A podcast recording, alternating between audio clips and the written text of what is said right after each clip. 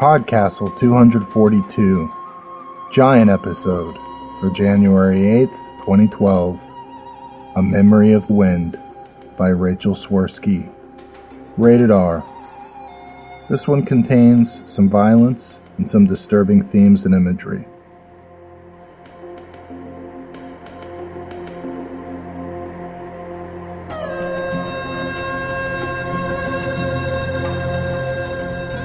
Welcome to Podcastle. I'm MK Hobson, and today's story is A Memory of Wind by Rachel Swirsky. The story first appeared on Tor.com and was a Nebula Award finalist in 2009.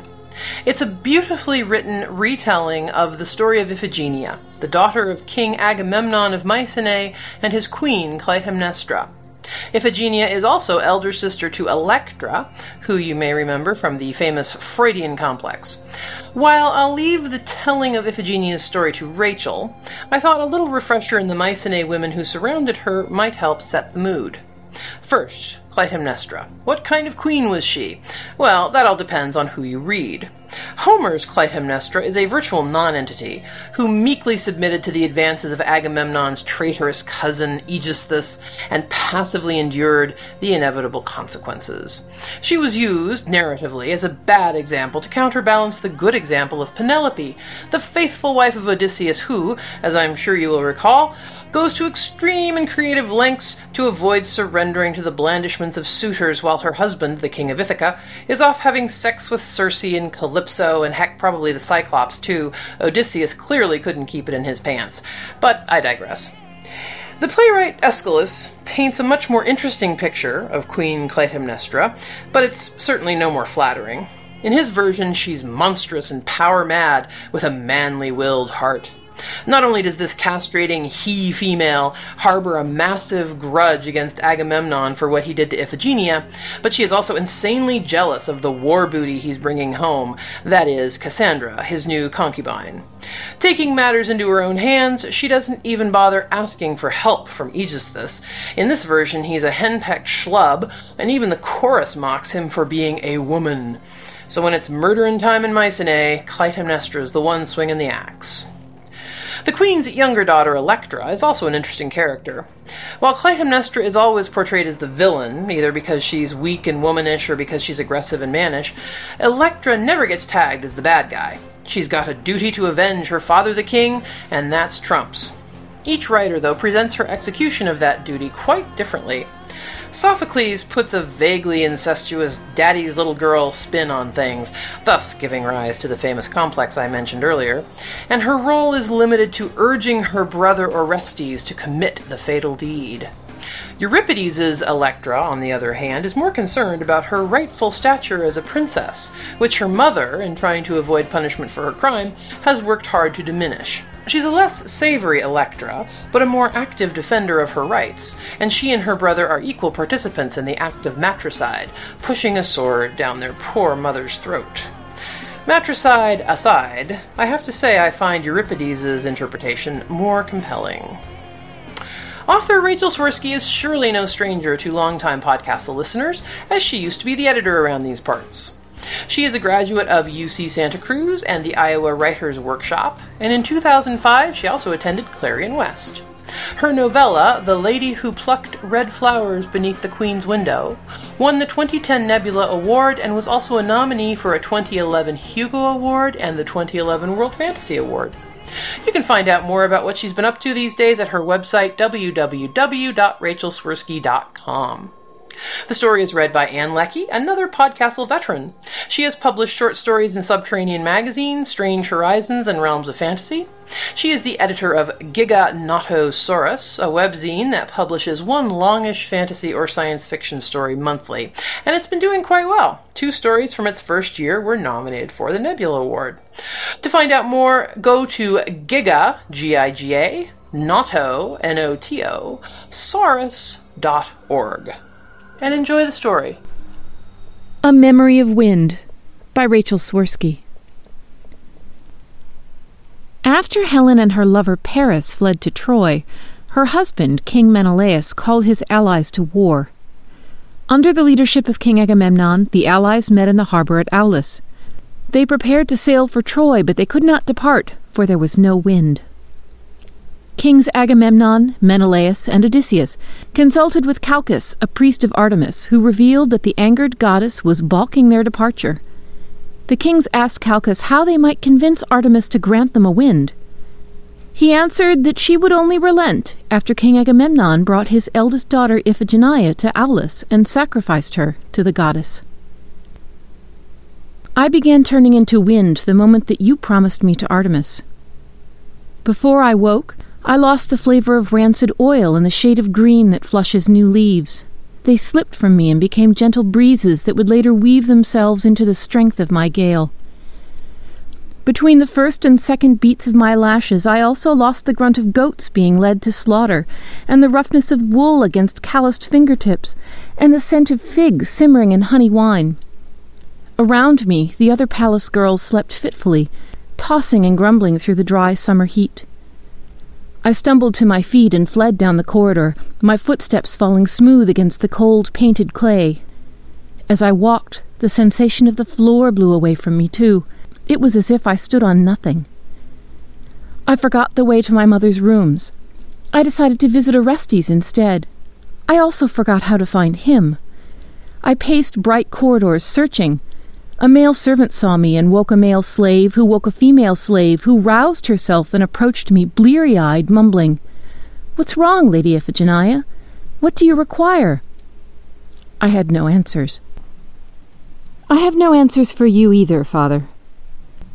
I imagine what you did on that night when I paced the palace corridors, my perceptions vanishing like stars winking out of the night sky. You presided over the War Council in Aulis. I imagine you standing with the staff of office heavy in your hands, heavy with wood, heavy with burdens. Calchas, priest of Artemis, bowed before you and the other kings. I have prayed long and hard, he said. The goddess is angry with you, Agamemnon. She will not allow the wind to take your ships to Troy until you have made amends. I imagine that the staff of office began to feel even heavier in your hands. You looked between your brother Menelaus and the sly Odysseus. Both watched you with cold, expressionless faces. They wanted war. You had become an obstacle to their desires. What have I done? you asked Calchas. What does the goddess want? The priest smiled. What would a goddess want? What else but virgin blood on her altar? One daughter's life for the wind that would allow you to launch a fleet that could kill thousands. A child for a war. Odysseus and Menelaus fixed you with hungry gazes. Their appetite for battle hollowed the souls from their eyes as starvation will hollow a man's cheeks. Implicit threats flickered in the torchlight. Do as the priest says, or we'll take the troops we've gathered to battle Troy and march on Mycenae instead. Sacrifice your daughter, or sacrifice your kingdom. Menelaus took an amphora of rich red wine and poured a measure for each of you, a drink, a vow. Menelaus drank rapidly, red droplets spilling like blood through the thicket of his beard. Odysseus savored slow, languorous sips, his canny eyes intent on your face. You held your golden Rhyton at arm's length, peering into redness as dark as my condemned blood. I can only imagine what you felt. Maybe you began to waver. Maybe you thought of my eyes looking up at you and of the wedding I would never have and the children I would never bear. But whatever thoughts I may imagine in your mind, I only know the truth of your actions. You did not dash the staff of office across your knee and hurl away its broken halves. You did not shout to Menelaus that he had no right to ask you to sacrifice your daughter's life when he would not even sacrifice the pleasure of a faithless harlot who fled his marital bed. You did not laugh at Calchas and tell him to demand something else. You clutched the staff of office, and you swallowed the wine. I lost so much words, memories, perceptions. Only now, in this liminality that might as well be death, if indeed it isn't, have I begun recovering myself. All by your hand, Father, all by your will. You and the goddess have dispersed me, but I will not let you forget. Next I knew, Mother's hands were on me, firm and insistent. She held her face near mine, her brows drawn with concern. She and her slaves had found me hunched beside a mural that showed children playing in a courtyard, my hands extended toward the smallest figure which, in my insensibility, I'd mistaken for Orestes. The slaves eyed me strangely and made signs to ward off madness. It must have been a dream, I offered, to excuse the strangeness which lay slickly on my skin. We'll consult a priest, said Clytemnestra. She put her hand on my elbow. Can you stand? I have news. I took a ginger step. My foot fell smoothly on the floor I could no longer feel. Good, said Mother. You'll need your health. She stroked my cheek and looked at me with odd sentimentality, her gaze lingering over the planes of my face, as if she were trying to paint me in her memory. What is it? I asked. I'm sorry. I just wanted to look at you. She withdrew her fingers. Your father has summoned us to Aulis. Achilles wants you as his wife. The word wife I knew, but Aulis? Achilles? Who? I asked. Achilles, Clytemnestra repeated. We'll leave for Aulis this afternoon. I looked into the familiar depths of Mother's eyes. Her pupils were dark as unlit water, but her irises were gone. They weren't colored. They weren't white. They were nothing. Green, I remembered briefly, my mother's eyes are like new green leaves, but when I tried to chase the thought, I could no longer remember what green might be. Where are we going? I asked. You're going to be married, my heart, said Mother. Everything changes all at once, doesn't it? One day your daughter's a girl, and the next she's a woman. One day your family is all together, and the next there's a war and everyone's leaving. But that's how life is. There's stasis and then there's change, and then before you even know what the next stasis is, it's gone, and all you can do is try to remember it. You'll understand what I mean. You're so young. Then again, you're going to be a wife, so you're not that young, are you? Who is Achilles? I repeated. But Mother had already released my hands and begun to pace the room. She was split between high spirits and fretting about the upcoming preparations, with no part of her left for me. She gave orders to her attending slaves pack this, take those, prepare, clean, polish. The slaves chattered like a flock of birds, preening under her attention. I was not quite forgotten. A lone young girl had been assigned to prepare me for the journey. She approached, her hands filled with wedding adornments. You're going to marry a hero, she said. Isn't that wonderful? I felt a gentle tugging at my scalp. She began braiding something into my hair. I reached up to feel what. She paused for a moment and let me take one of the decorations. I held the red and white thing in my palm. It was delicately put together, with soft, curved rows arrayed around a dark center.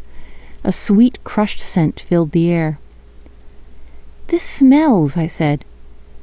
It smells good, said the slave, taking the thing gently from my hand. I closed my eyes and searched for the name of the sweet scent as she wound red and white into my bridal wreath. Once, when I was still a child with a shaved scalp and a ponytail, you came at night to the room where I slept. Sallow moonlight poured over your face and hands as you bent over my bed, your features wan like shadows beneath the yellowed tint of your boar's tusk helmet. Torchlight glinted off the boiled leather of your cuirass and skirt. As a child, I'd watched from time to time from the upper story balconies as you led your troops, but I'd never before been so close while you wore leather and bronze.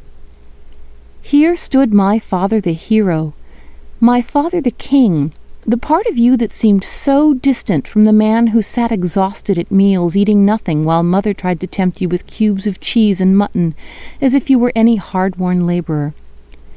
Here you stood, transformed into the figure I knew from rumors and daydreams. It seemed impossible that you could be close enough for me to smell olives on your breath and hear the clank of your sword against your thigh. I had a sudden desire to see my daughter, you said, not bothering to whisper.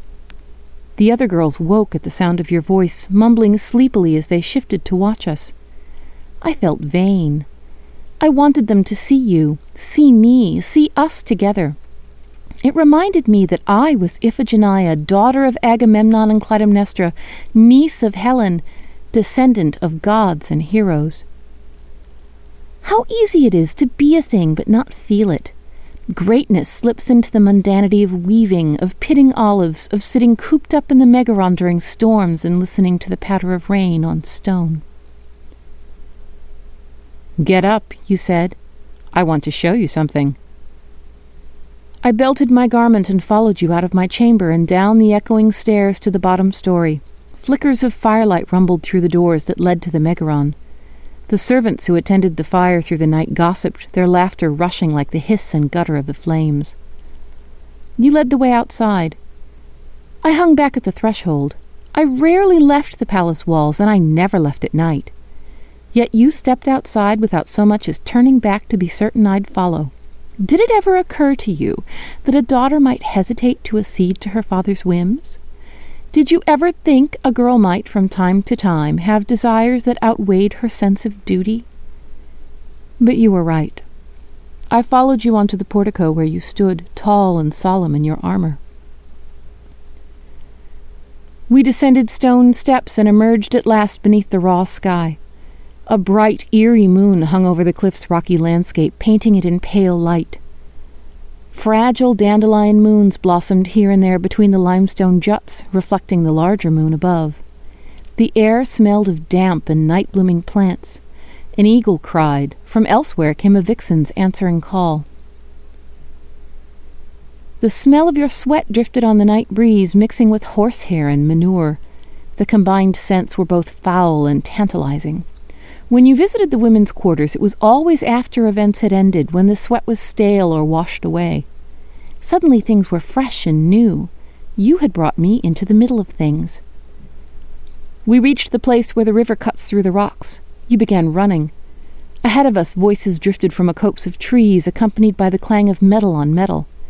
I raced behind you, stumbling over the stones that studded the grass. We veered towards the trees.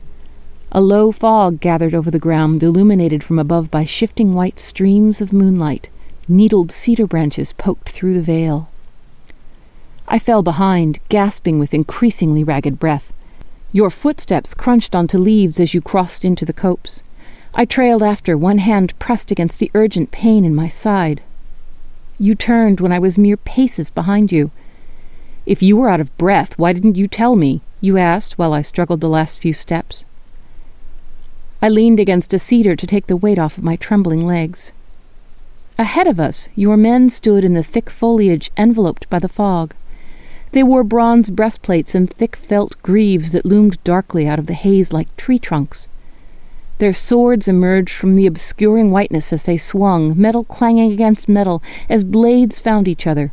The soldiers seemed a ghostly rank of dismembered limbs and armor that appeared with the glint of moonbeams and then vanished into nothing. The blunt of a sword crashed against a man's breastplate with a sound like thunder. I cringed. Tears of fright welled in my eyes. I felt exposed beneath the vastness of a sky nothing like the ceilings I'd lived below for most of my life. You were watching me, your eyes focused on my face instead of on the wonder before us. I told my Hecate to lead the men in exercises. The fog came up, and look, I had to show someone. I tried to give you what you wanted. It's marvelous. My voice quivered with fear that sounded like delight. I have an idea, you said, a wicked smile nestled in your beard. You scavenged through the leaf fall with rustle and crunch until you prized out a branch the length of my forearm. You tested its weight against your palm and gave it an experimental swing. Try this, you said, presenting me with the branch. Tentatively, I placed my palm against the bark. Go on, you pointed impatiently at your men battling through the fog. Pretend you're a warrior. I waved the branch back and forth the way I thought they wielded their swords. It rattled in my hand. Stop, you commanded. You plucked a dandelion from the ground and laid it across a fallen log. Here, swing at this, one strong, smooth motion. The dandelion was a fragile silver moon. I swung the branch up and out. Its weight dragged me forward. I stumbled across a stone. You took the branch away. No, like this. How I loved the smooth motion of your arm as it moved through the air, the strength of your shoulders, the creak of boiled leather moving with your body. I strove to memorize your arcs and footfalls, but when you returned the branch to me, my fingers felt numb and strange around the bark. I flailed at the leaves in your shins until an accidental swing carried me off balance. My foot came down on the tiny moon of the dandelion. It died with a wet noise. Wounded petals lay crushed against the wood, releasing the scent of moist soil. You took the branch from me and threw it aside. It's a good thing you were born a girl, you said, tugging playfully at my ponytail. It was, you know. I've never been sorry about that. What I regret most is the children I never bore. I imagined them before you promised me to Artemis strong boys and dark haired girls with eyes blue enough to make Zeus lustful. One after the other, each thought born child disappeared into forgetfulness after you bartered me for wind. Do you remember that? Perhaps you do. My memories are still strange and partial, like a blanket that's been cut into pieces and then sewn up again. Stitches obscure old connections. The sense of continuity is gone. I no longer remember what it is like to have a normal recollection. But I'm not speaking solely for your benefit. I need this too. I cannot articulate the joy of reaching for memories and discovering them present to be touched and brought forth and described. I need my memories to transcend the ephemera of thought. I need them to be tangible for the brief moment when they exist as gale winds shrieking in your ear. I remembered that night when you brought me to see your soldiers for a long time. It was one of the last things Artemis took from me. I've pondered it and polished it and fretted about it, as if it were a faceted jewel I could turn in my hand and study from many different angles. Why did you fetch me when you wanted to share that marvel? Why not my mother? Why weren't you content to share the moment with your men, with whom you've shared so many of your days and nights? Did you really fail to understand why I ran until I staggered rather than ask you to slow down? You seemed confused then, but you've never stopped expecting me to stumble after you. You've never hesitated to see if I will obey your commands, no matter how wild and cruel, any more than you hesitated that night to see if I would follow you past the palace threshold to a place I'd never been. Maybe it wasn't ignorance that made me fear your men in the fog. Maybe it was prescience. Things have never ended well for me when you've led me out of the world of women and into the world of men.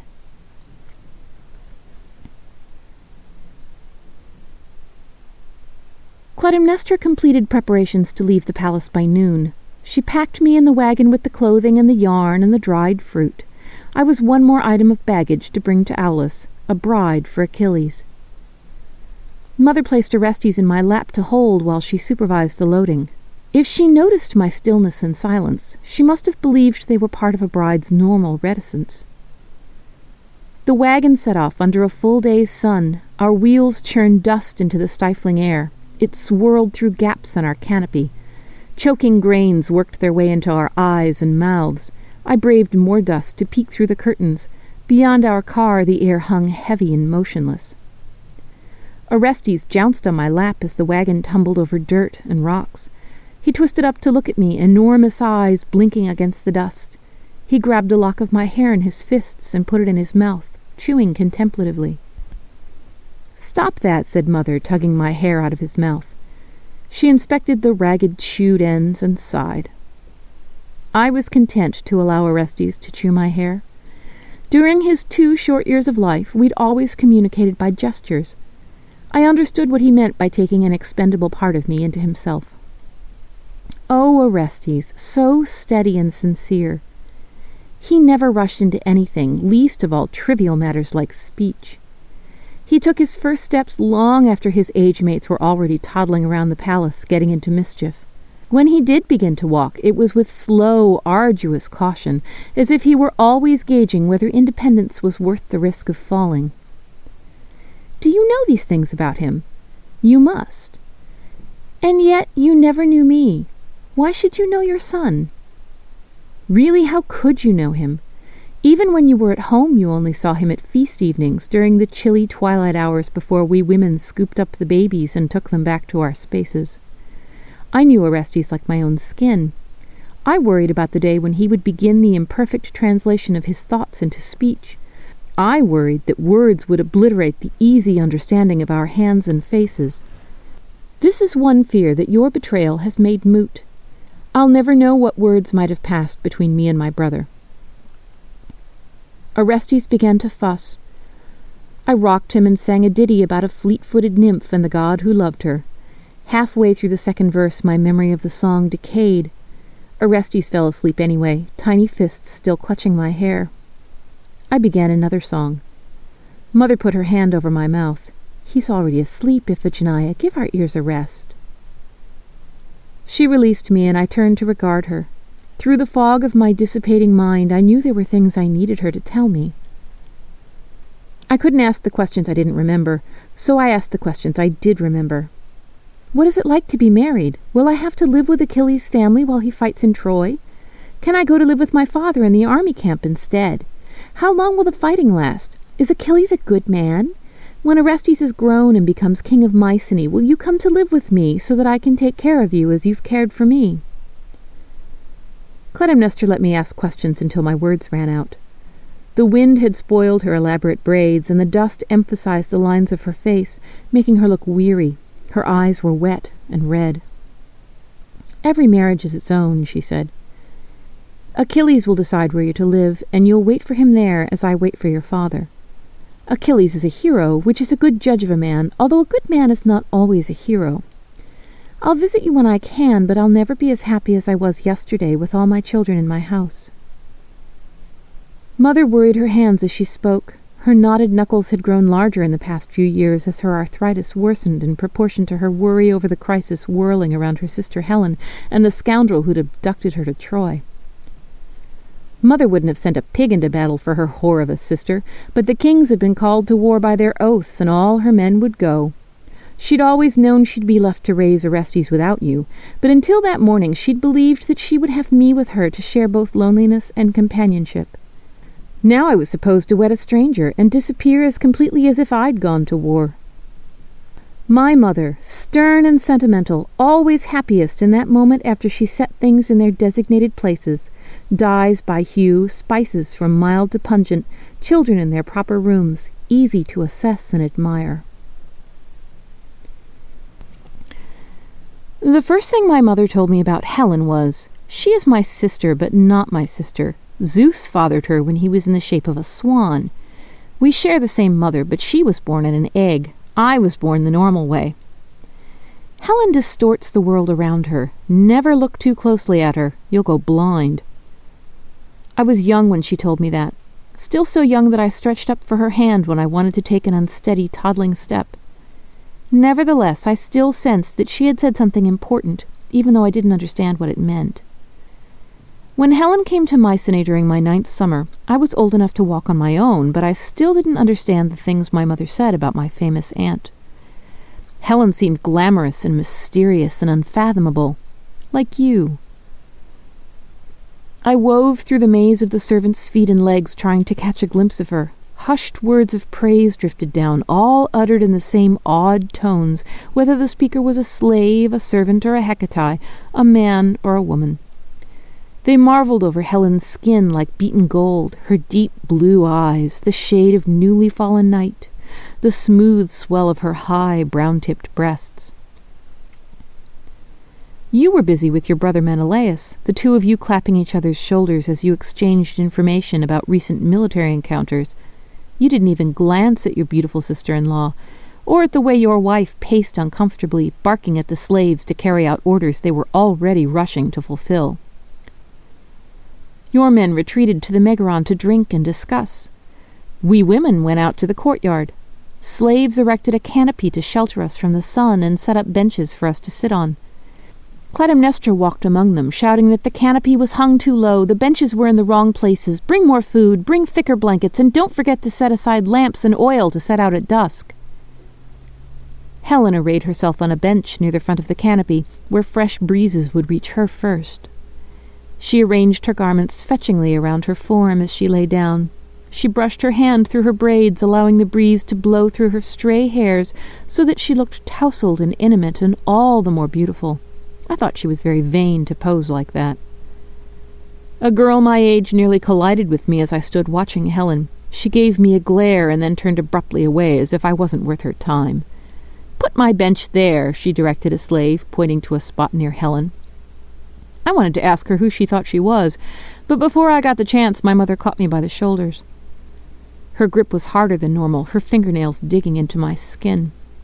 Come, sit down, she said, guiding me to the bench where she sat near Helen. I sat at Clytemnestra's feet while she ruffled my hair and looked up at my aunt. From below, Helen was just as beautiful, but her features looked sharper. Braids coiled around her face like snakes, bound back by a beribboned brass headband that caught the gold flecks in her eyes. Mother kept a firm grip on my shoulders as if she could keep my mind from straying by holding my body in place. She began a monologue about housekeeping, a subject that was impersonal, factual, and utterly under her control. Next month we'll begin drawing the fruit stores, she said. It was too cold this year for the figs. We lost nearly half our crop, but we've traded for nuts that will keep us through the winter. You're an excellent steward, sister mine, said Helen, not bothering to disguise her boredom. Mother, interjected the awkward girl who had collided with me earlier, I found you a perfect one. She extended her hand, in which nestled a cube of goat cheese, its corners unbroken. A bemused smile crossed Helen's face as she looked down at the morsel. Thank you, she said awkwardly, taking the cheese. She rewarded the girl with an uncertain pat on the head. The girl lay stretched out on the bench, imitating Helen, but to completely different effect. The languorous pose accentuated her skinny, ungainly limbs. Stray tangles poked out of her braids like thistles. You're Hermione? You're my cousin? I blurted. Hermione bristled. Her mother looked down at me with a slow, appraising gaze. Why, hello, Helen said. Are you my niece? Clytemnestra's hand tightened protectively on my shoulder. This is Iphigenia. Helen's eyes were hot like sunlight on my cheeks. I burned with embarrassment. She'll be a beauty some day, Helen said to my mother. Clytemnestra shrugged. There's time enough for that. Hermione pushed a tray of honeyed figs out of a slave's hand. It clattered to the ground. None of those are good enough for my mother, she shouted. Helen looked uncertainly at Clytemnestra, and then over at Hermione, and then up at the sky. She gave a sigh. I don't know how you do it, Clytemnestra. I was never raised to be a mother. I was only taught to be a wife. Children are just small people, Helen, Mother said, albeit occasionally stupid ones. Helen tugged a red ribbon off her headband and held it out to me. Here, Iphigenia, would you like this? Wordlessly I accepted. The ribbon was soft and silken and magic with her touch. I'd like to talk with you, Iphigenia, somewhere where other people can't listen in, just you and me, if your mother will agree. Helen lifted her gaze to Clytemnestra's face. Mother's fingers dug into my shoulders. Of course, said Mother. She's your niece. I knew my mother didn't want me to be alone with Helen. I also knew that I wanted to be near that beauty, that glamour, that heat. I pulled the ribbon top between my fingers. All right, I said. As we rode to Aulis, I forgot the day when I was eight, when my mother plucked my embroidery out of my lap and held it up to the light. I waited for her to tear out my stitches and return it to my lap for me to do over again, as she had done every morning since I could first grip a needle. Instead, she stared at my work with a thoughtful expression. Hmm, she said, you're getting better. I lost that day. But I remembered Helen and Mycenae, her searing eyes and her haughty pose, and her daughter sitting forlornly nearby, trying to earn a moment's attention by finding a perfect bite of food. The wagon stopped at Aulis with a jolt. Prickling dust settled onto our clothing and skin. I pulled the canopy aside and spat onto the ground to clear my mouth. Mother reached out to stop me, but as her hand touched my shoulder, she changed her mind. She leaned over beside me and spat onto the ground, too. A slave helped my mother down onto the soil of Aulis. He was old and bent, his right leg dragging behind his left. I felt a tug of recognition, but I couldn't remember who he was. Yamas, my mind suggested, but Artemis had stolen everything else I knew about him. I accepted his hand to help me down. He looked up at me and startled. His hand jerked away. I stumbled, only barely catching my balance. Orestes began to cry. What's the matter? Mother demanded. The slave whimpered. Yamas, Mother repeated, more softly. What's the matter? Yamas trembled. King Agamemnon said you might not come. Don't be ridiculous, said Mother. How could there be a wedding if we didn't come? Help my daughter down. Iyamas offered his hand again. This time his grip remained steady as I descended. His gaze lingered on the smelly decorations in my hair that I'd forgotten were there. I reached up to touch them and felt their softness, their fragility. A shudder ran through Yamas. He looked away from me and clutched himself as if he were cold, even though the air was hot and stagnant. I knew that he was sad and uncomfortable and lying about something. I couldn't care much. He was a stranger. You could still ride back to Mycenae, he suggested softly. Yamas! Mother's voice grew sharp. What's wrong with you? I remember now what I didn't then. Yamas, the old slave who had been with my mother since before I was born. I remember him holding me when I was so small that I understood the world in images. He was younger then, his nose crooked from a healed fracture, his smile gap toothed and ever wide. When his work was mobile, he came to sit near me while I played, watching me run around and chatter as toddlers will. When I exhausted myself, he made a place for me to lie beside him and told me stories through the sleepy afternoon. He was little more than a shadow to me. I walked past him toward the harbor where a thousand ships sat motionless on a sea as flat as glass. Wilted sails drooped from their masts, pining for a wind that refused to come. The painted eyes on the ship's prows stared blankly forward as if trying to make out the shape of Troy in the distance. Ten thousand oars waited why are all the ships still moored? I asked. Iyamas spoke from behind me. They're trapped. There's no wind to send them to Troy. They're just sitting there. They have no choice. I watched the ships bob up and down with the almost imperceptible motion of the water. Seabirds circled silently beneath the brazen sun.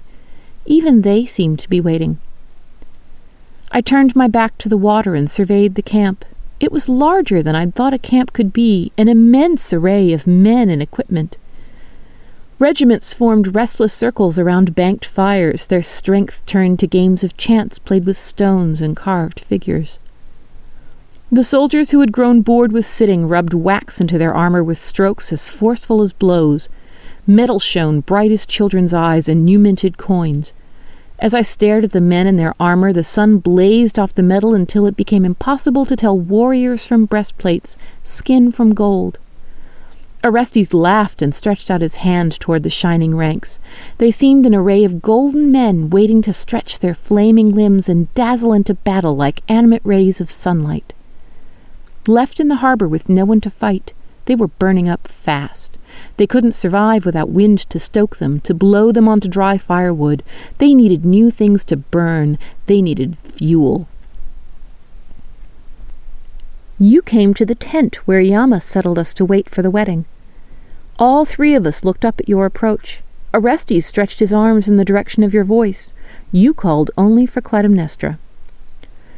Mother slipped out of the tent, leaving Orestes and me to peer out from the shadows. Orestes fussed. I held him close.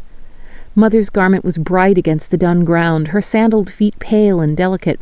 I heard cloth rustling as she embraced you. You've arrived. Your voice splintered with ambivalence. Come inside, Mother said. Iphigenia is wearing her wedding flowers. She'll want to see you. She looks radiant. I can't. I have things to attend to.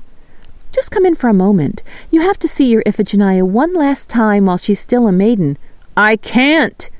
Your shout was sudden, anguished. I must go. I'll return later. Dust swirled around your retreating footsteps. I inhaled it, ready to choke. Do you remember what happened later, on that night when you led me out to see the soldiers in the fog?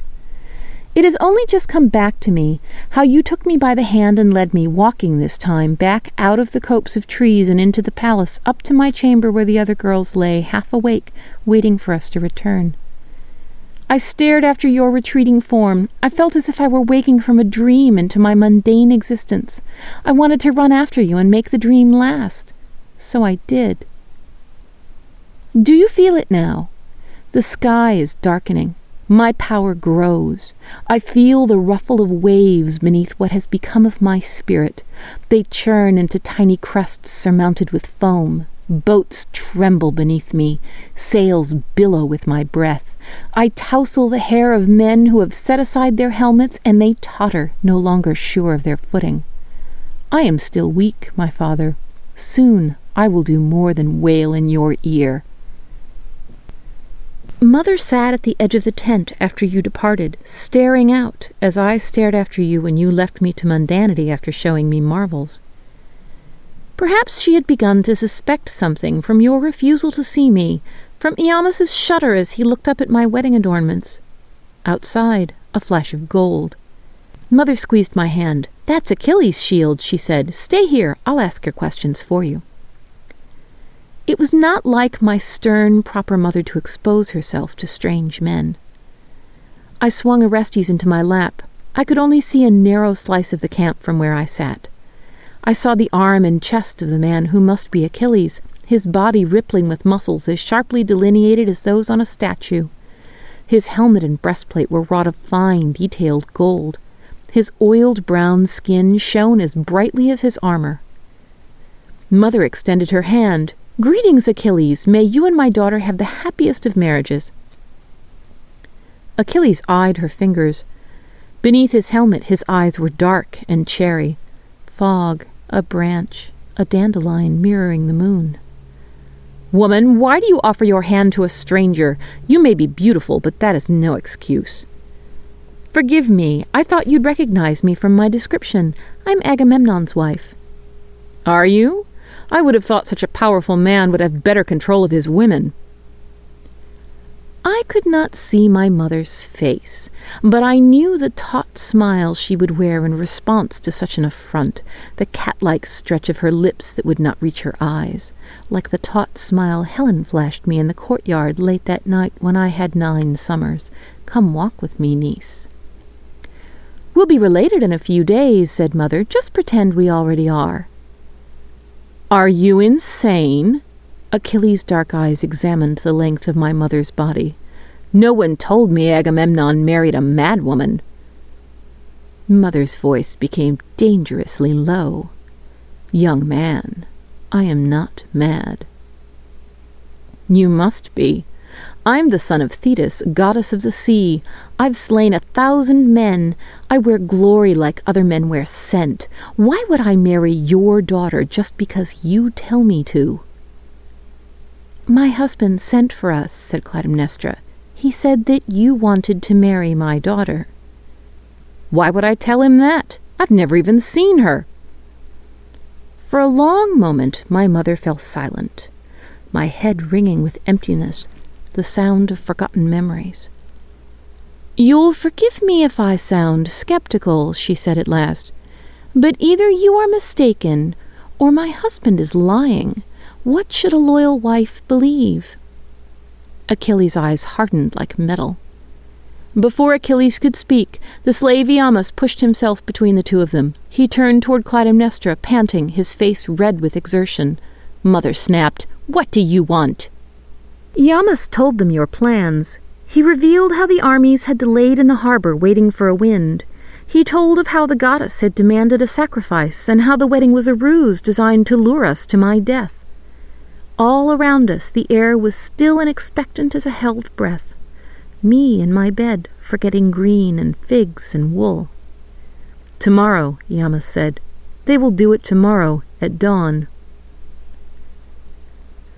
My imagination caught on the moment when you forged your plan with Menelaus, Odysseus, and Calchas. My mind had become a scatter of half forgotten fragments. Tatters of old memories hung in the places of things I could not recall. I couldn't remember Menelaus's face, so I saw my mother's instead, wearing the beard you had when I was younger, black through and through. A restless Achilles paced as Odysseus, sandals of gold kicking up dust as he paced the fog filled copse. Calchas wore a thin linen robe instead of priestly raiment. He turned to you, and it was Helen's mouth sneering around his demands, her indigo eyes filled with visions of my blood. Will you sacrifice your daughter? I will.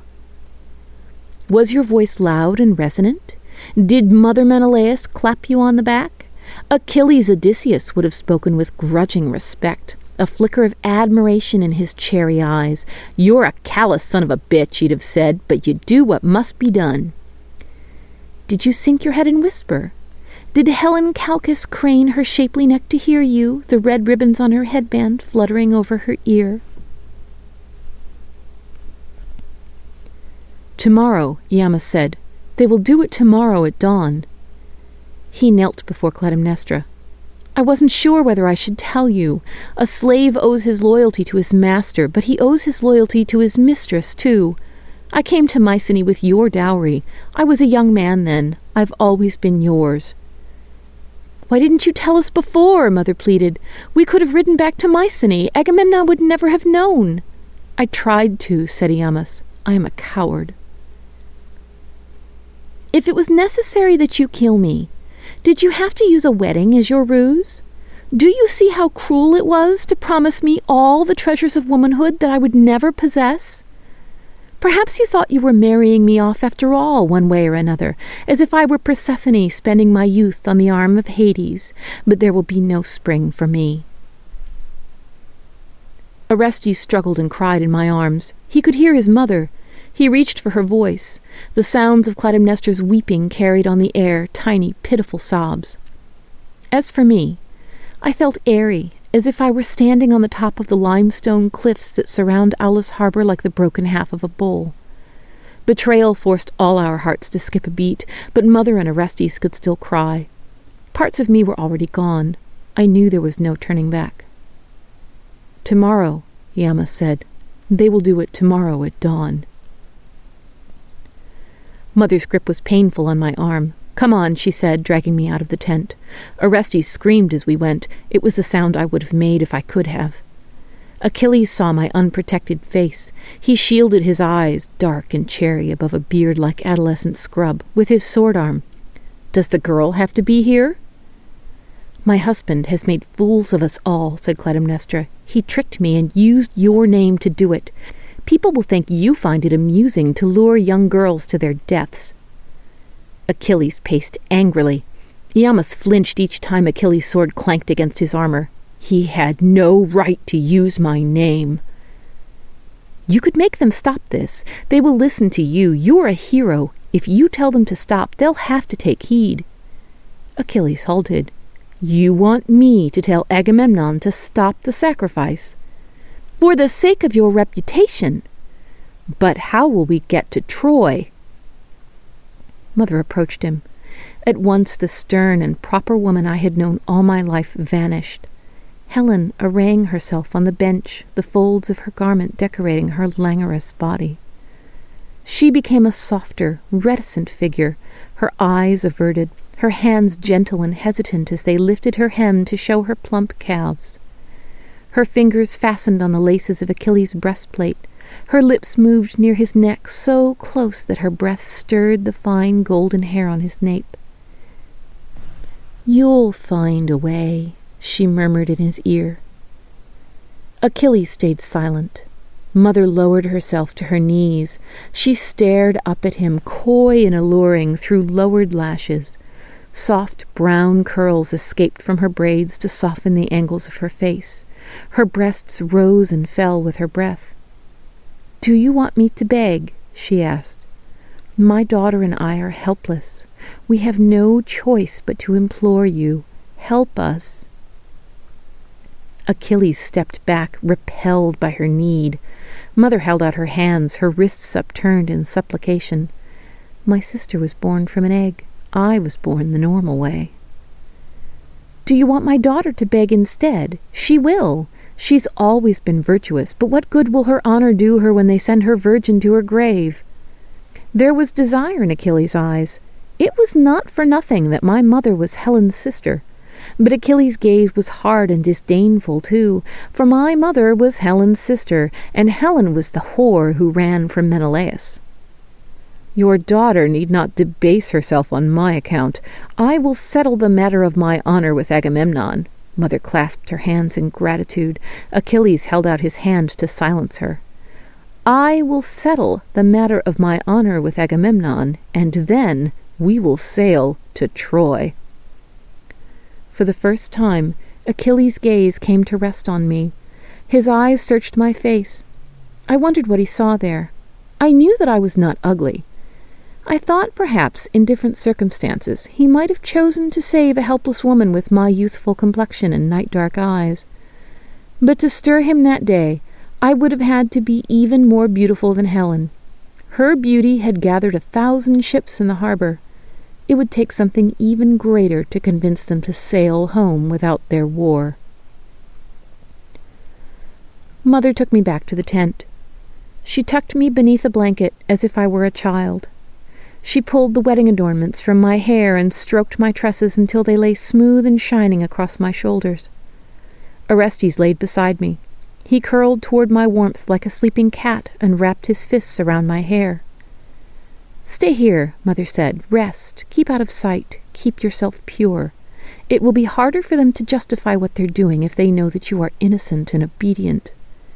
She ran her fingers across my cheek. Don't worry, they aren't monsters. They won't do this terrible thing.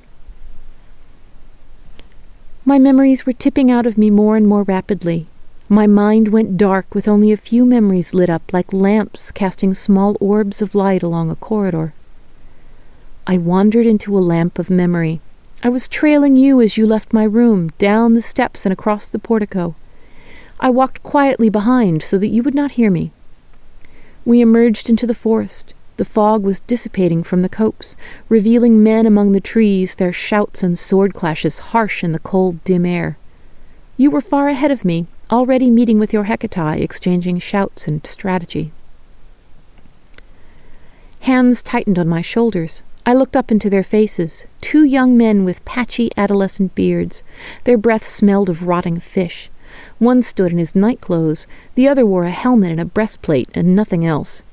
Beneath the helmet's shadow, his eyes were dark and cherry. They spoke. Their voices were rapid, unintelligible, drowned out by the pounding of blood in my ears. Their eyes were enormous and sinister, large and white like the dandelion before I crushed it underneath my foot. Smells, blood, musk, new sweat, a short, blunt limb, like the branch that you gave me to use as a sword, emerged from obscuring whiteness. It pushed blindly against my leg. Stop, one boy commanded the other. Here, swing at this. One strong, smooth motion.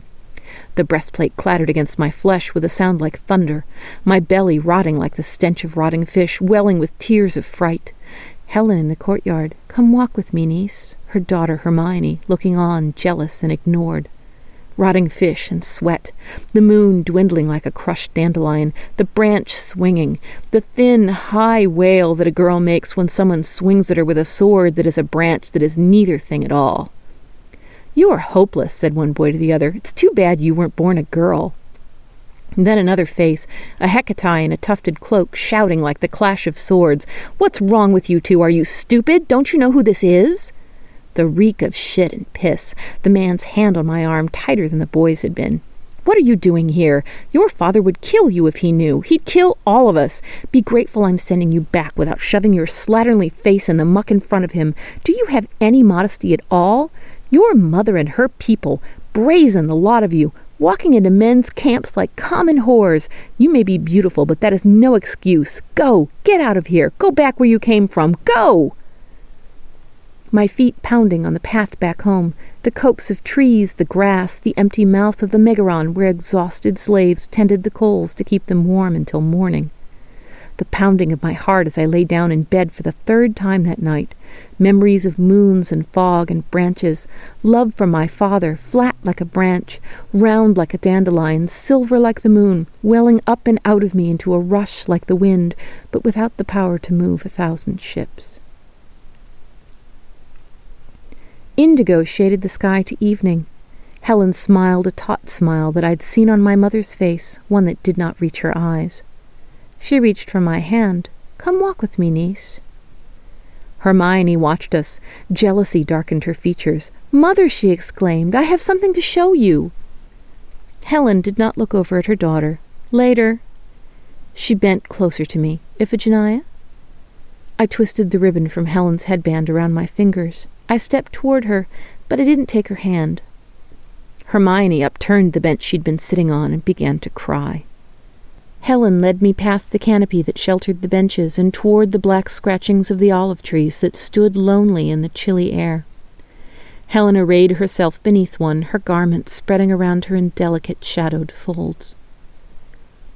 I heard footsteps behind us and turned to see Hermione peering from the shadows, hoping to overhear what her mother had to say to another girl.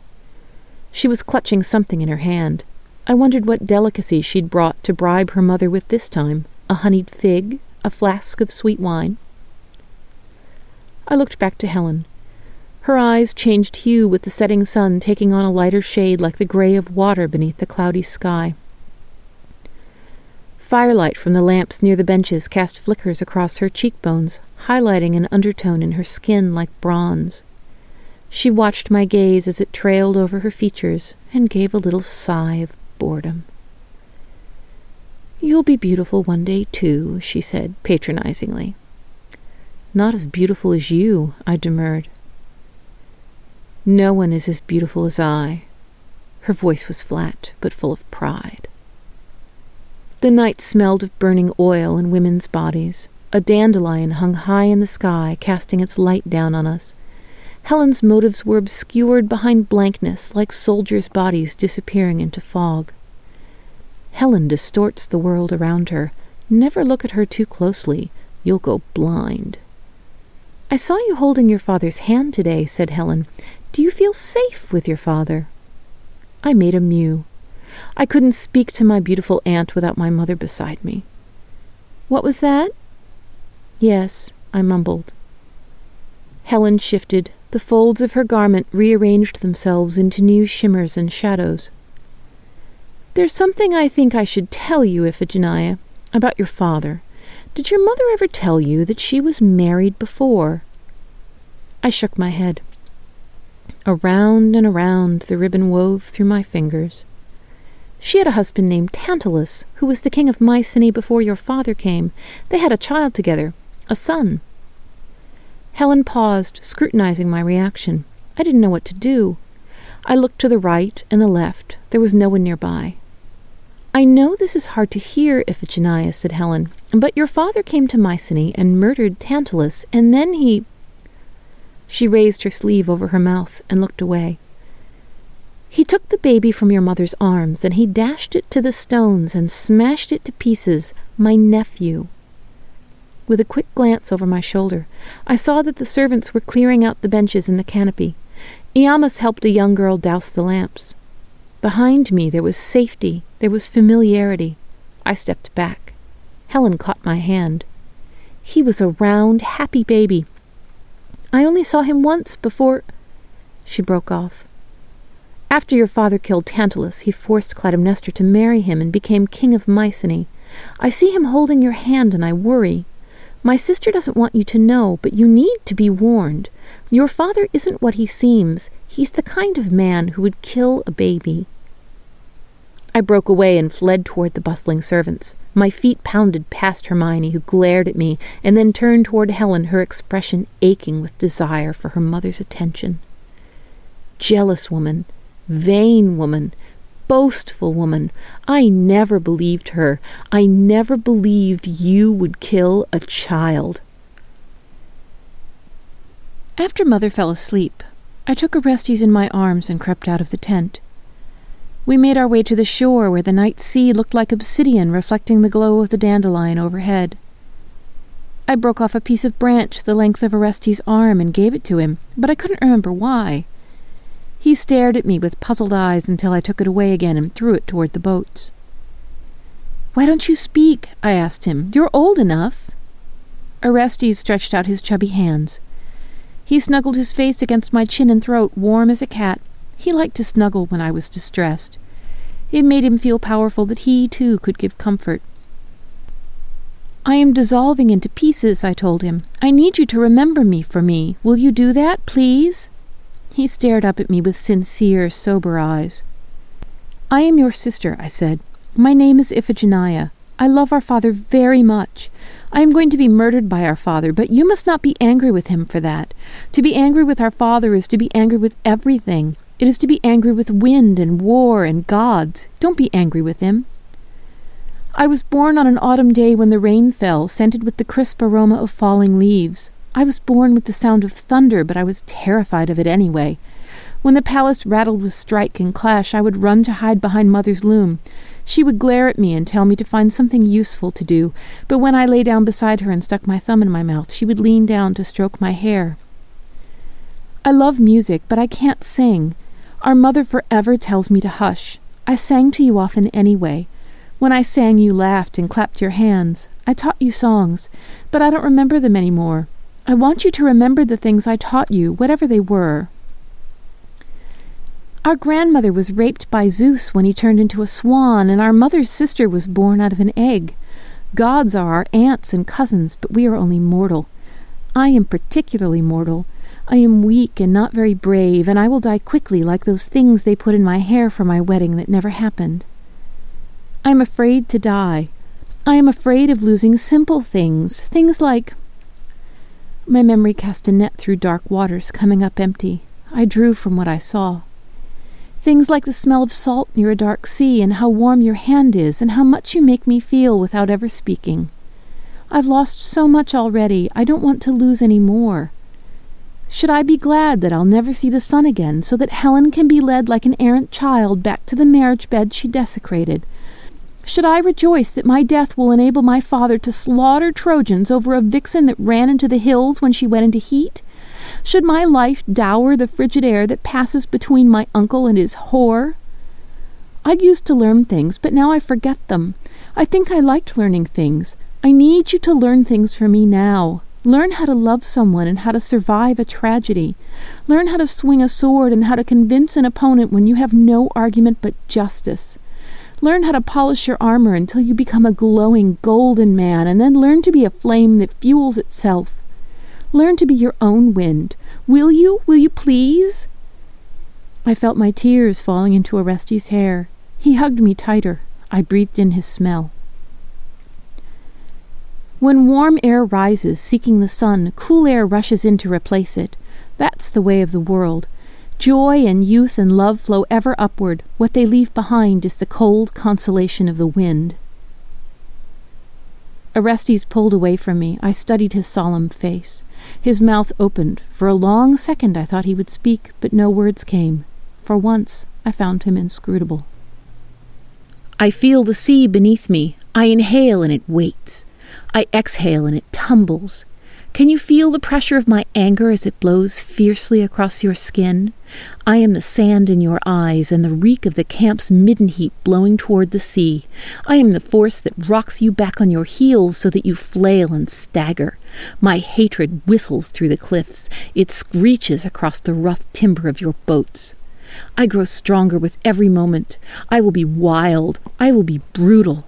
I will encircle you and conquer you. I will be more powerful than your boats and your swords and your bloodlust. I will be inevitable.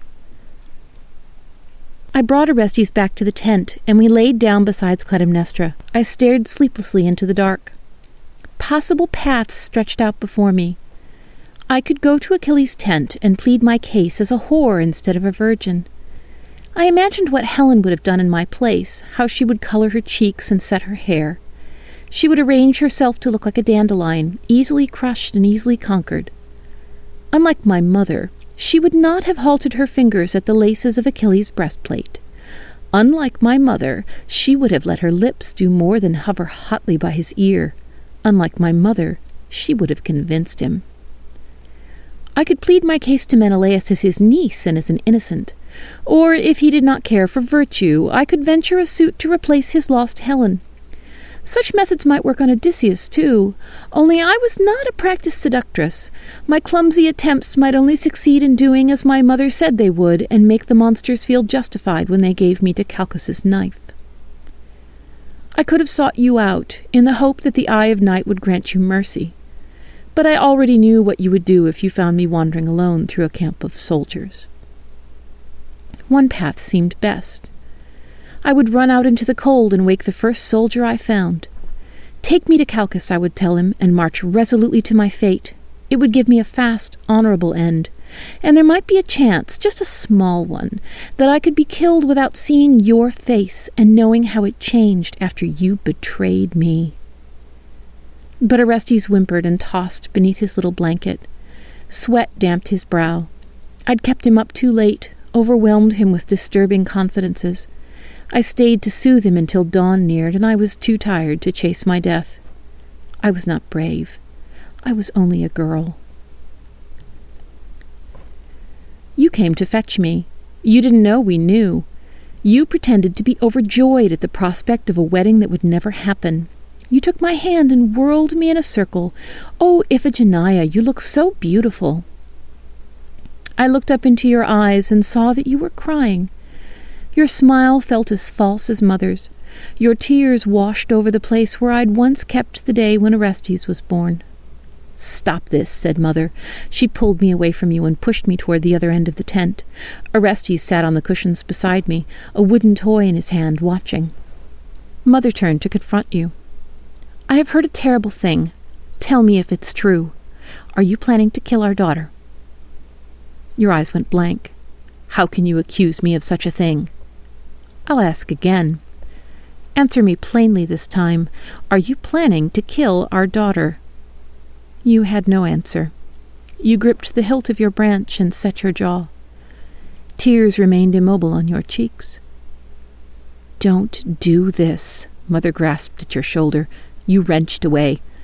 I've been a model wife. I've done everything you've asked of me. I ran your home and raised your children. I've been chaste and loyal and honorable. How can you repay me by killing my daughter? She snatched Orestes from the cushions and held him toward you. He began to cry and kick. Look at your son. How do you think he'll react when you murder Iphigenia? He'll shy away from you. He'll fear you. She turned the baby toward her. Orestes, do you hear me? Do you want your father to take your sister away? You tried to grab my brother. Mother held him tight. Orestes screamed in pain and fear. He'll hate you, or he'll imitate you, Mother shouted over his wails. You'll teach your son to be a murderer. Is that what you want? You pushed Orestes into his mother's arms and stormed away from her. You stopped a short distance from me and reached for my arm. I flinched away. Are you happy, Clytemnestra? you asked. You've scared the girl. She could have gone thinking that she was going to be married. Now she's going to be terrified. You leaned close to touch my hair, tugging my ponytail. It's a good thing you were born a girl. You dropped a kiss on my brow. I know this is hard to hear, said Helen, but your father is the kind of man who would kill a baby. I wrenched backward. What do you want? I asked. Do you want me to take your hand, blithe and trusting as any goat that follows its master back to the camp to see men fighting in the fog? I'm not a little girl any more. I looked into your angry, sneering face. Or do I have it wrong? I asked. Do you want me to kick and scream? Do you want me to have a tantrum like Orestes so that later you can think back on my wailing and berate yourself about the terrible things you've done? You tossed your head like a disquieted horse. You're acting mad. I laughed. So I'm right, am I?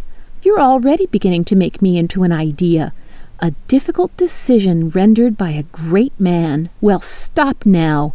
This is only difficult because you make it so. All you have to do is break your vow and spare my life. Menelaus and Odysseus would take the armies and bring them to march against Mycenae. Don't you see? I have no choice. Don't you see? It should never have been your choice at all. My life isn't yours to barter. The choice should have been mine. You don't understand. I understand that you want me to pity you for my death. Wind whistled through my brain. The edges of the tent rustled. Sand stirred. Strands of Mother's hair blew out from her braids. You know, I never believed what Helen told me. Did he look like Orestes, father? Did my elder half brother look like Orestes when you dashed him to the rocks?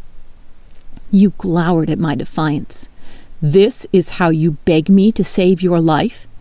Is it sufficient? I asked, but I already knew the answer. I inhaled deeply. Don't kill me. I had forgotten how to beg. With almost nothing of myself remaining, I found myself reconsidering my conversation with Helen. Without my ego to distract me, I concentrated on different details. imagined different motivations behind her words. Did I think Helen was arrogant because that was what everyone said about her? Was she boastful, or simply honest? As Helen sat beneath the olive tree watching me admire her face, she sighed. I'd always believed it was a sigh of pride. Perhaps it was weariness instead. Perhaps she was exhausted from always having to negotiate jealousy and desire when she wanted to do something as simple as holding her niece's hand. You'll be beautiful one day, too. Was she trying to reassure me? Not as beautiful as you, I demurred. No one is as beautiful as I. Her voice was flat. How must it have felt, always being reduced to that single superlative? After she told me the terrible things about my father, I fled into the crowd to search for my mother. I found her holding a stern conversation with one of Helen's women. She wouldn't budge when I tried to drag her away. She dabbed my tears and told me to find Iamos so he could calm me down. It wasn't until I crumpled at her feet, distraught and wailing, that she realized I was suffering from more than a scrape. She slipped her arms around me and helped me to stand, her embrace warm and comforting. She brought me to her rooms and asked what was wrong. I repeated Helen's words. It isn't true, I cried. She's mean and vain. Why would she lie about something like that? Tell me she's lying. Of course she is, said Mother, patting me vaguely on the head. No one would be monstrous enough to do that. She pulled the blanket to my chin and sat beside me and stroked my hair. Oh, Mother, did you never learn another way to comfort a child? I fell asleep, head tilted toward her touch. Later I woke to the sound of voices in the corridor. They drifted in, too quiet to hear. I tiptoed to the door and listened. I'm sorry, said Helen, her voice raw as if she'd been crying. I didn't mean to scare her. Well, you did. She's inconsolable. She thinks her father kills babies.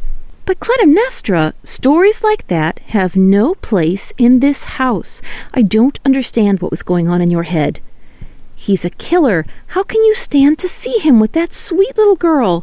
I think of my nephew every time I look at her. He's a monster. He'd kill her in a moment if it suited him. How can you let him near her? He won't hurt her. He's her father. Clytemnestra, she had to know. It wasn't your decision. It had to be someone's. You can't protect her from a little sadness now and let him lead her into danger later. Someone had to keep your daughter safe. Mother's voice dipped so low that it was barely more than a whisper. Or maybe you couldn't stand to see that I can actually make my daughter happy. Helen made a small, pained noise. I heard the rustling of her garment, her footsteps echoing down the painted clay corridor. I fled back to Mother's blanket and tried to sleep, but I kept imagining your hands as you threw a baby down to his death on the stones. I imagined your fingers covered in blood, your palms blue from the cold in your heart. It couldn't be true. You called two men to escort me to Calchas. One wore his nightclothes, the other a breastplate and nothing else. Patchy adolescent beards covered their chins. Mother wept. You stood beside me. I have to do this. Do you? I asked. The soldiers approached. In a low voice, you asked them to be gentle. My emotions lifted from me one by one like steam evaporating from a campfire. Fear disappeared. Don't worry, mother, I said. I will go with them willingly. It is only death. Sadness departed. Don't grieve for me. Don't cut your hair. Don't let the women of the house cut their hair either. Try not to mourn for me at all. Crush dandelions. Run by the river. Wind ribbons around your fingers. Empathy bled away. Father, I want you to think of all the suffering I've felt and magnify it a thousand times. When you reach the shores of Troy, unleash it all on their women. Let my blood be the harbinger of their pain. Spear them, savage them. Let their mothers' throats be raw with screaming. Let their elder brothers be dashed like infants on the rocks. Love vanished. I turned on my mother. Why did you bring me here? You saw him kill your son, and still you let me hold his hand. Why didn't you remember what he is? I pushed my mother to the ground. Orestes tumbled from her arms. Bloody fingers on blue hands flashed past my vision in the instant before Mother twisted herself to cushion his fall. I forgot resignation. Why did you write that letter? Am I worth less to you than the hunk of wood they used to make your staff of office? Would it have been so bad to be the man who stayed home instead of fighting? Let Menelaus lead. Let him appease Artemis with Hermione's blood. If a girl must die to dower Helen, why shouldn't it be her own daughter? Did you raise me only so that you could trade me in for the best offer you could get? A wealthy husband, influential children, a wind to push you across the sea?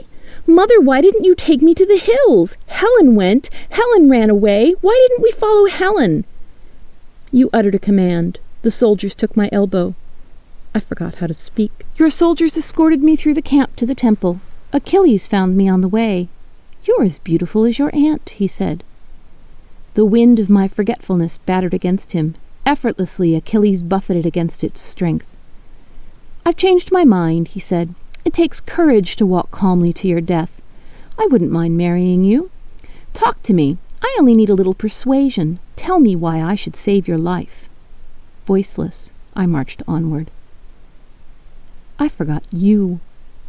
They washed and perfumed me and decked me with the things that smell sweet. You came before me. My sweet Iphigenia, you said, if there was anything I could do to stop it, I would, but I can't. Don't you see? You brushed your fingers along my cheek. I watched them, no longer certain what they were. Iphigenia, I have no right, but I've come to ask for your pardon. Can you forgive me for what I've done? I stared at you with empty eyes, my brows furrowed, my body cleansed and prepared. Who are you? asked my flesh. They led me into Artemis's sacred space. Wild things clustered, lush and pungent, around the courtyard. The leaves tossed as I passed them, shuddering in my wind. Sunlight glinted off of the armor of a dozen men who were gathered to see the beginning of their war. Iamos was there too, weeping as he watched. Calchas pushed his way toward me as if he were approaching through a gale, his garment billowing around him. I recognized the red ribbons on his headband, his indigo eyes, his taut and joyless smile. You would have been beautiful one day too, she said. Not as beautiful as you. No one is as beautiful as I. His breath stank with rotting fish, unless that was other men, another time. He held a jeweled twig in his hand, but I knew it would be your hand that killed me. Calchas was only an instrument, like Helen, like the twig. He lifted the jeweled twig to catch the sun. I didn't move. He drew it across my throat. My body forgot to be a body. I disappeared. Artemis held me like a child holds a dandelion. With a single breath, she blew the wind in my body out of my girl's shape. I died. Feel me now. I tumble through your camp, upturning tents as a child knocks over his toys. Beneath me, the sea rumbles. Enormous waves whip across the water, powerful enough to drown you all. Too strong, shouts Menelaus. Achilles claps him on the back. It'll be a son of a bitch, but it'll get us there faster. Mother lies by the remnants of the tent and refuses to move. Iamos tugs on her garment, trying to stir her. She cries and cries, and I taste her tears. They become salt on my wind. Orestes wails for Mother's attention. He puts his mouth to her breast, but she cannot give him the comfort of suckling. I ruffle his hair and blow a chill embrace around him. His eyes grow big and frightened. I love him, but I can only hug him harder for I am a wind. Achilles stands at the prow of one of the ships, boasting of what he'll do to the citizens of Troy. Menelaus jabs his sword into my breeze and laughs. I'll ram Paris like he's done to Helen, he brags. Odysseus laughs. I see you now, my father, standing away from the others, your face turned toward Troy. I blow and scream and whisper. You smile at first and turn to Calchas. It's my daughter. The priest looks up from cleaning his bloody dagger. What did you say? I whip cold fury between your ears. Your face goes pale, and you clap your hands to the side of your head, but my voice is the sound of the wind. It is undeniable. Do you still want forgiveness, father? Set sail, you shout. It's time to get out of this harbor. I am vast and undeniable.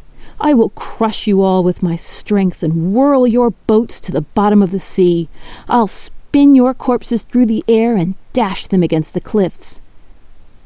But no, I am helpless again, always and ever a hostage to someone else's desires. With ease, Artemis imposes her will on my wild fury. I feel the tension of her hands drawing me back like a bowstring. With one strong, smooth motion, she aims me at your fleet. Fiercely, implacably, I blow you to Troy.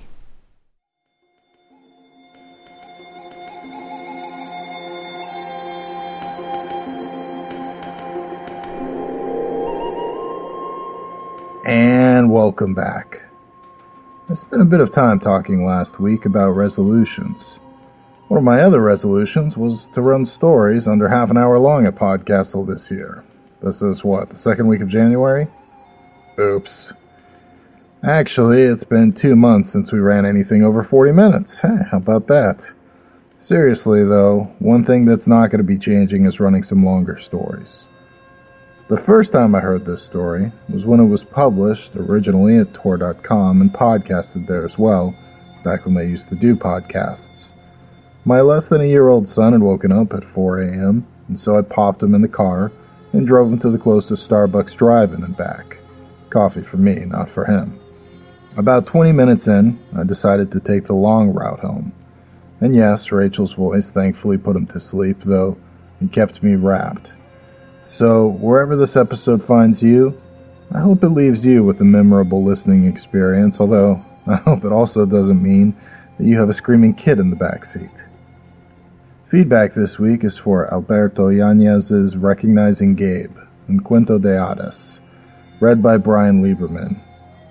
Before we get to the actual feedback, we've got an apology to make.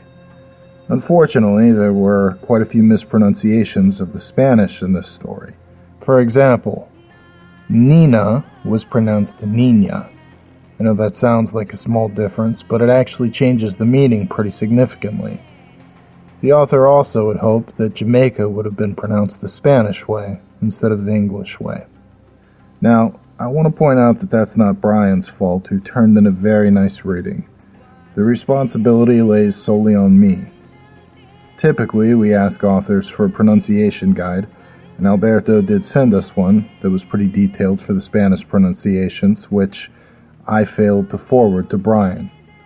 So, my deepest apologies to Alberto, who sent us a very thoughtful email challenging us to do better. We understand the frustration. We do try very hard to make our show as authentic as possible, and messing up something like this is embarrassing, especially after all the help he put into it. We appreciate the challenge and we'll strive to do better. With that said, let's look and see what people on our forums thought. EFBQ said, I really loved this story. What I particularly loved was that Nina Terre didn't do something terrible to Gabe's father when he blew up at her. It was both his bravery and defense of his son's identity and honor because it was clear that everyone was afraid of the godmother for very good reason, and the way she appeared to accept his outburst as deserved that was truly the climax of the story. And Dream 6601 said, I registered this account to make this post, my first time commenting on any of these stories here. I almost turned this story off twice. The Spanish threw me, and honestly, I'm not fond of the fantasy stories that take place in a more modern setting, but I stayed because of the gender issues. See, I am a transgender woman, so while the issue of a transgender man are different than my own issues, they're still my brothers in arms, so to speak. This story touched me so much. The fairy godmother recognizing Gabe for his true self without any question was just so touching to me, but then when his father stood up for him, that was what broke me. No one has ever done that for me, and I just want to say how much this episode meant to me. Wow. Well, thank you very much for those comments. Really appreciate them. Let us know what you thought of this week's story by dropping by forum.escapeartist.net, saying hi, and giving us your feedback. Additionally, if you like what we're doing, please consider visiting podcastle.org and making a donation. Every single cent goes to paying our authors, keeping our podcast floating through the clouds, broadcasting the best in fantasy fiction week after week.